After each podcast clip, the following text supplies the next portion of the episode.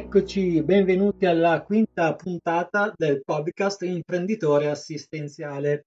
Io sono Francesco Lorenti e oggi parliamo di uno dei quesiti che eh, sta alla base di questo eh, settore e parlo di eh, perché investire nell'assistenza domiciliare privata. Beh, penso che se mi stai ascoltando è magari una delle domande che ti sarai posto anche tu. Okay? Quindi andiamo a vedere perché investire in questo settore. Beh, direi che ormai il perché e la motivazione è chiarissima. Sappiamo tutti che l'età media è in continuo aumento, che nel 2030 ci saranno oltre 5 miliardi di anziani da assistere e nel 2050 si avrà addirittura un raddoppio della popolazione anziana. Ma contemporaneamente sono purtroppo anche in aumento eh, anche le malattie che con l'avanzare dell'età si possono diciamo, eh, verificare. Ripeto, non sono io a dirlo, ma sono dati Istat che eh, non passa giorno eh, anche con, attraverso un organo di stampa che non tratti l'argomento dell'invecchiamento e quindi di questa emergenza poi che già oggi abbiamo nel, nell'invecchiamento. Vi ricordo che l'Italia è il secondo paese al mondo più vecchio dopo il Giappone. Ma andiamo, direi, a vedere più nello specifico i motivi che ci devono spingere ad intraprendere già adesso questo percorso professionale. Beh, uno dei grossi problemi è la sanità pubblica che è sempre più instabile. Non ci sono risorse economiche adeguate per far fronte alle continue e sempre più richieste da parte dei cittadini. Spesso eh, ricevo questo quesito da qualcuno che vuole investire in questo settore e che vorrei condividere eh, con te. Mi dicono, Francesco, vorrei aprire un centro di assistenza domiciliare nella mia zona, ma esistono di fatto già questi tipi di servizi e sono erogati dal mio comune. Allora, è vero, tutti i comuni devono erogare obbligatoriamente, tra virgolette, i servizi assistenziali di base agli anziani. Mi rendo conto che è una parola molto grossa, perché poi in realtà di fatto non è così, perché vanno tenuti in considerazione tanti altri requisiti, come ad esempio il reddito, il grado di non autosufficienza, eccetera, eccetera. Ma anche qualora questi utenti che fanno richiesta di questo tipo di servizio, diciamo, eh, la loro richiesta venisse accolta da parte dell'ASL o dell'ente comunale, non è che hanno a disposizione un ampio, diciamo, una, un'ampia fascia oraria settimanale o, o quotidiana a cui possono attingere, ma parliamo di ore molto molto molto limitate. Eh, se sei fortunato ti viene riconosciuta magari un'ora al giorno, non di più, quello che poi è, è, è di fatto l'ADI, quindi okay, assistenza domiciliare integrata. Però eh, tutte eh, le altre persone che non rientrano in questi requisiti è un grosso problema perché eh, appunto non si riesce a soddisfare quelle che sono le altre richieste. Ok? ma vi posso dire in tutta sincerità, in tutta onestà, che anche chi già riceve un aiuto da parte del comune, come dicevo prima, non hanno diciamo, le adeguate, eh, adeguate fasce orarie che necessitano e quindi si rivolgono a dei centri di assistenza domiciliare privata per andare ad integrare le ore di cui effettivamente necessitano. Okay? Poi un altro motivo è il tempo di degenza in ospedale. Perché? Perché oggi il paziente che viene ricoverato sta sempre meno in ospedale. Okay? Perché purtroppo, ovviamente, mh, mm, anche questo dipende da tutti i tagli legati alla sanità pubblica. Quindi meno il paziente sta ricoverato, meno mi costa a me in quanto struttura ospedaliera, in quanto, o in quanto ASL. Purtroppo, eh, dopo questo breve ricovero, torna a casa e diciamo non è in splendida forma, ma ha bisogno spesso e volentieri di un aiuto per far fronte a quella che è la sua quotidianità. Okay? Ad esempio, non è che se vado a fare un semplice intervento del femore o dell'anca, non posso pretendere che torni a casa e sto come ero prima, ma avrò sicuramente bisogno, almeno per i primi tempi, di qualcuno che mi aiuta nei movimenti, nell'igiene, eccetera, eccetera.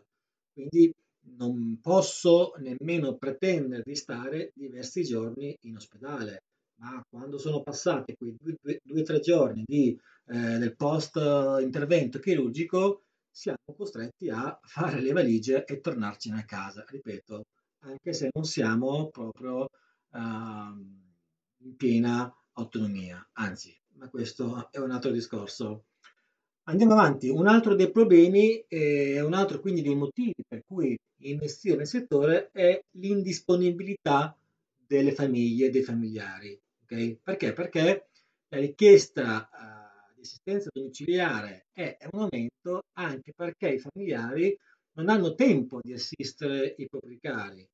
Si lavora ormai sempre di più, lavorano entrambi eh, i coniugi, gli impegni familiari sono sempre eh, di più, i figli, eh, ma non solo, spesso subentra anche l'imbarazzo. Noi diamo per scontato che assistere o fare un'igiene ad una mamma o ad un padre sia la normalità.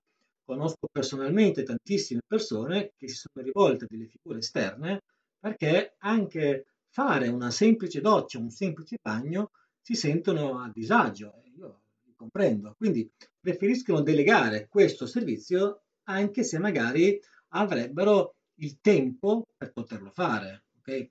oppure più semplicemente non hanno uh, quelle che sono le competenze per poter diciamo, uh, fare un'assistenza un po' più specialistica.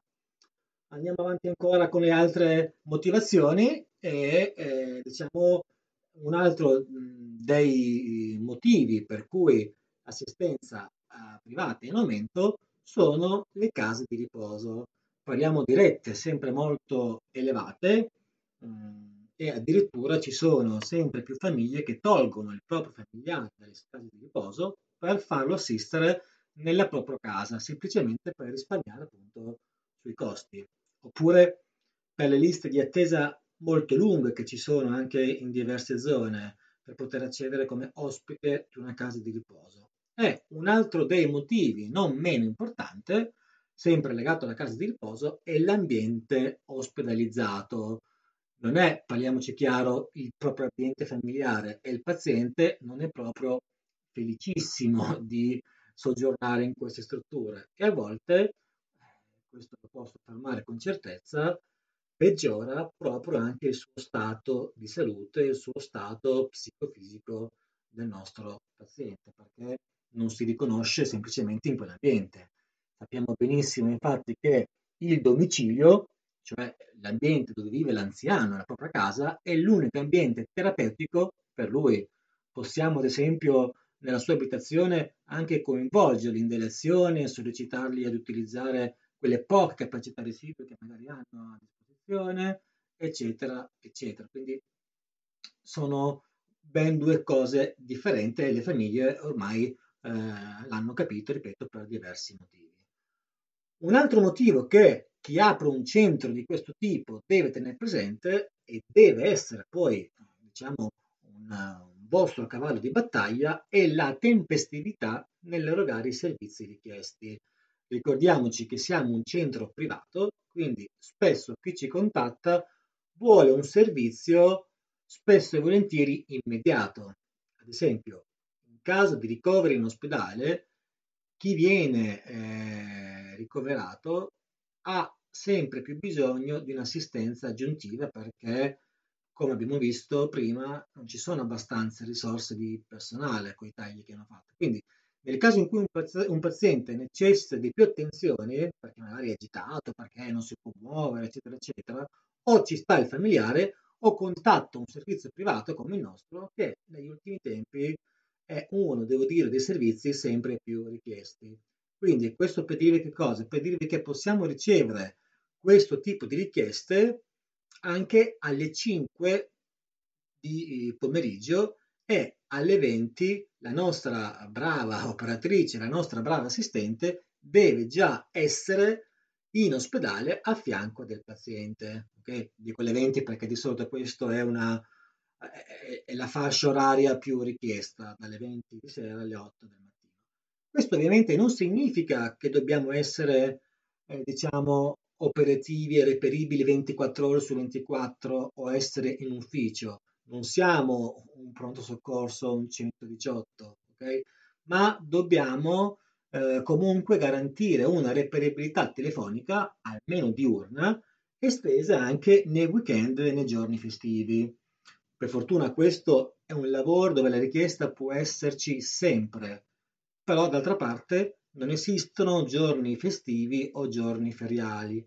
Basta per esempio un ricovero, come dicevo prima, improvviso di sabato o di domenica e noi dobbiamo provvedere a, uh, diciamo, a soddisfare queste richieste da parte del nostro cliente.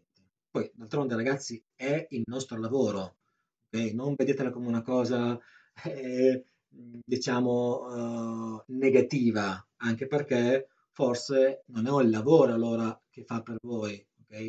Però il bello di questo settore è che, eh, ok, che dobbiamo essere reperibili telefonicamente almeno quanto più possibile, però è anche vero che possiamo, oh, grazie a questo, diciamo, grazie anche alla tecnologia, eh, grazie anche al telefono, possiamo essere ovunque ma nello stesso tempo dobbiamo essere in grado di poter contattare la nostra uh, collaboratrice per dare i dati di cui necessita e per dare le nostre indicazioni per erogare il servizio.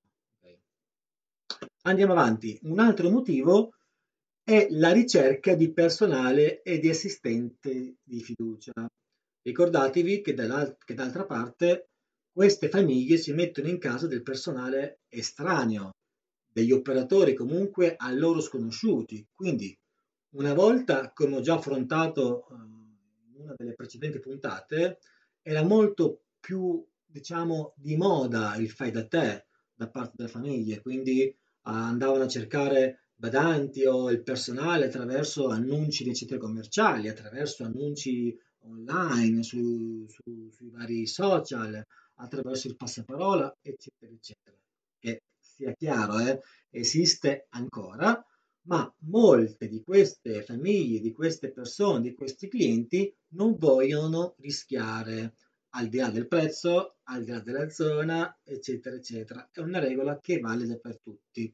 Quindi preferiscono di gran lunga interfacciarsi con una figura preparata e professionale come quella del titolare del centro o dell'home care manager certificato è, il titolo che acquisisce chi frequenta il percorso che ho lanciato da poco e sta riscuotendo, devo dire, notevole successo, dove appunto richiedere un servizio personalizzato e su misura da erogare al proprio caro. Dobbiamo poi ovviamente essere in grado noi di saper ascoltare e di capire al 100% quello che sono le reali esigenze, esigenze delle famiglie del paziente per poter poi solo in una fase successiva inviare l'operatore o l'operatrice, comunque la figura più idonea per erogare il servizio richiesto. Dico sempre ai miei allievi che dobbiamo essere un po' come dei sarti. Ogni servizio deve essere costruito ed erogato su misura. Non è detto che tutti i nostri collaboratori vadano bene per tutti, perché magari non sono compatibili, non sono compatibili con l'assistito, ma anche per un discorso caratteriale, eh, non solo di esperienza eh, appunto di bravura tecnica, ma anche appunto attraverso uh, il carattere per la propria empatia. Okay? Quindi prima si ascoltano le richieste, poi si invia l'operatore. Okay? Ci sono ovviamente tantissimi altri motivi per cui investire oggi in questo settore, ovviamente da professionisti, quindi in grado di essere percepiti come tali attraverso un'adeguata formazione, perché come ripeto sempre non ci si improvvisa a fare questo lavoro, ok?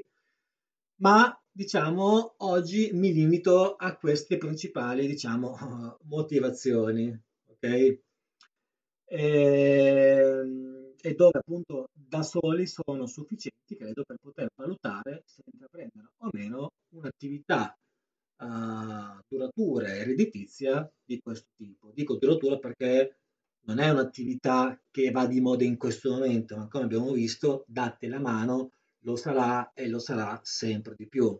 oltre a dare ovviamente grandi soddisfazioni a livello personale. Bene, anche per questa puntata è tutto.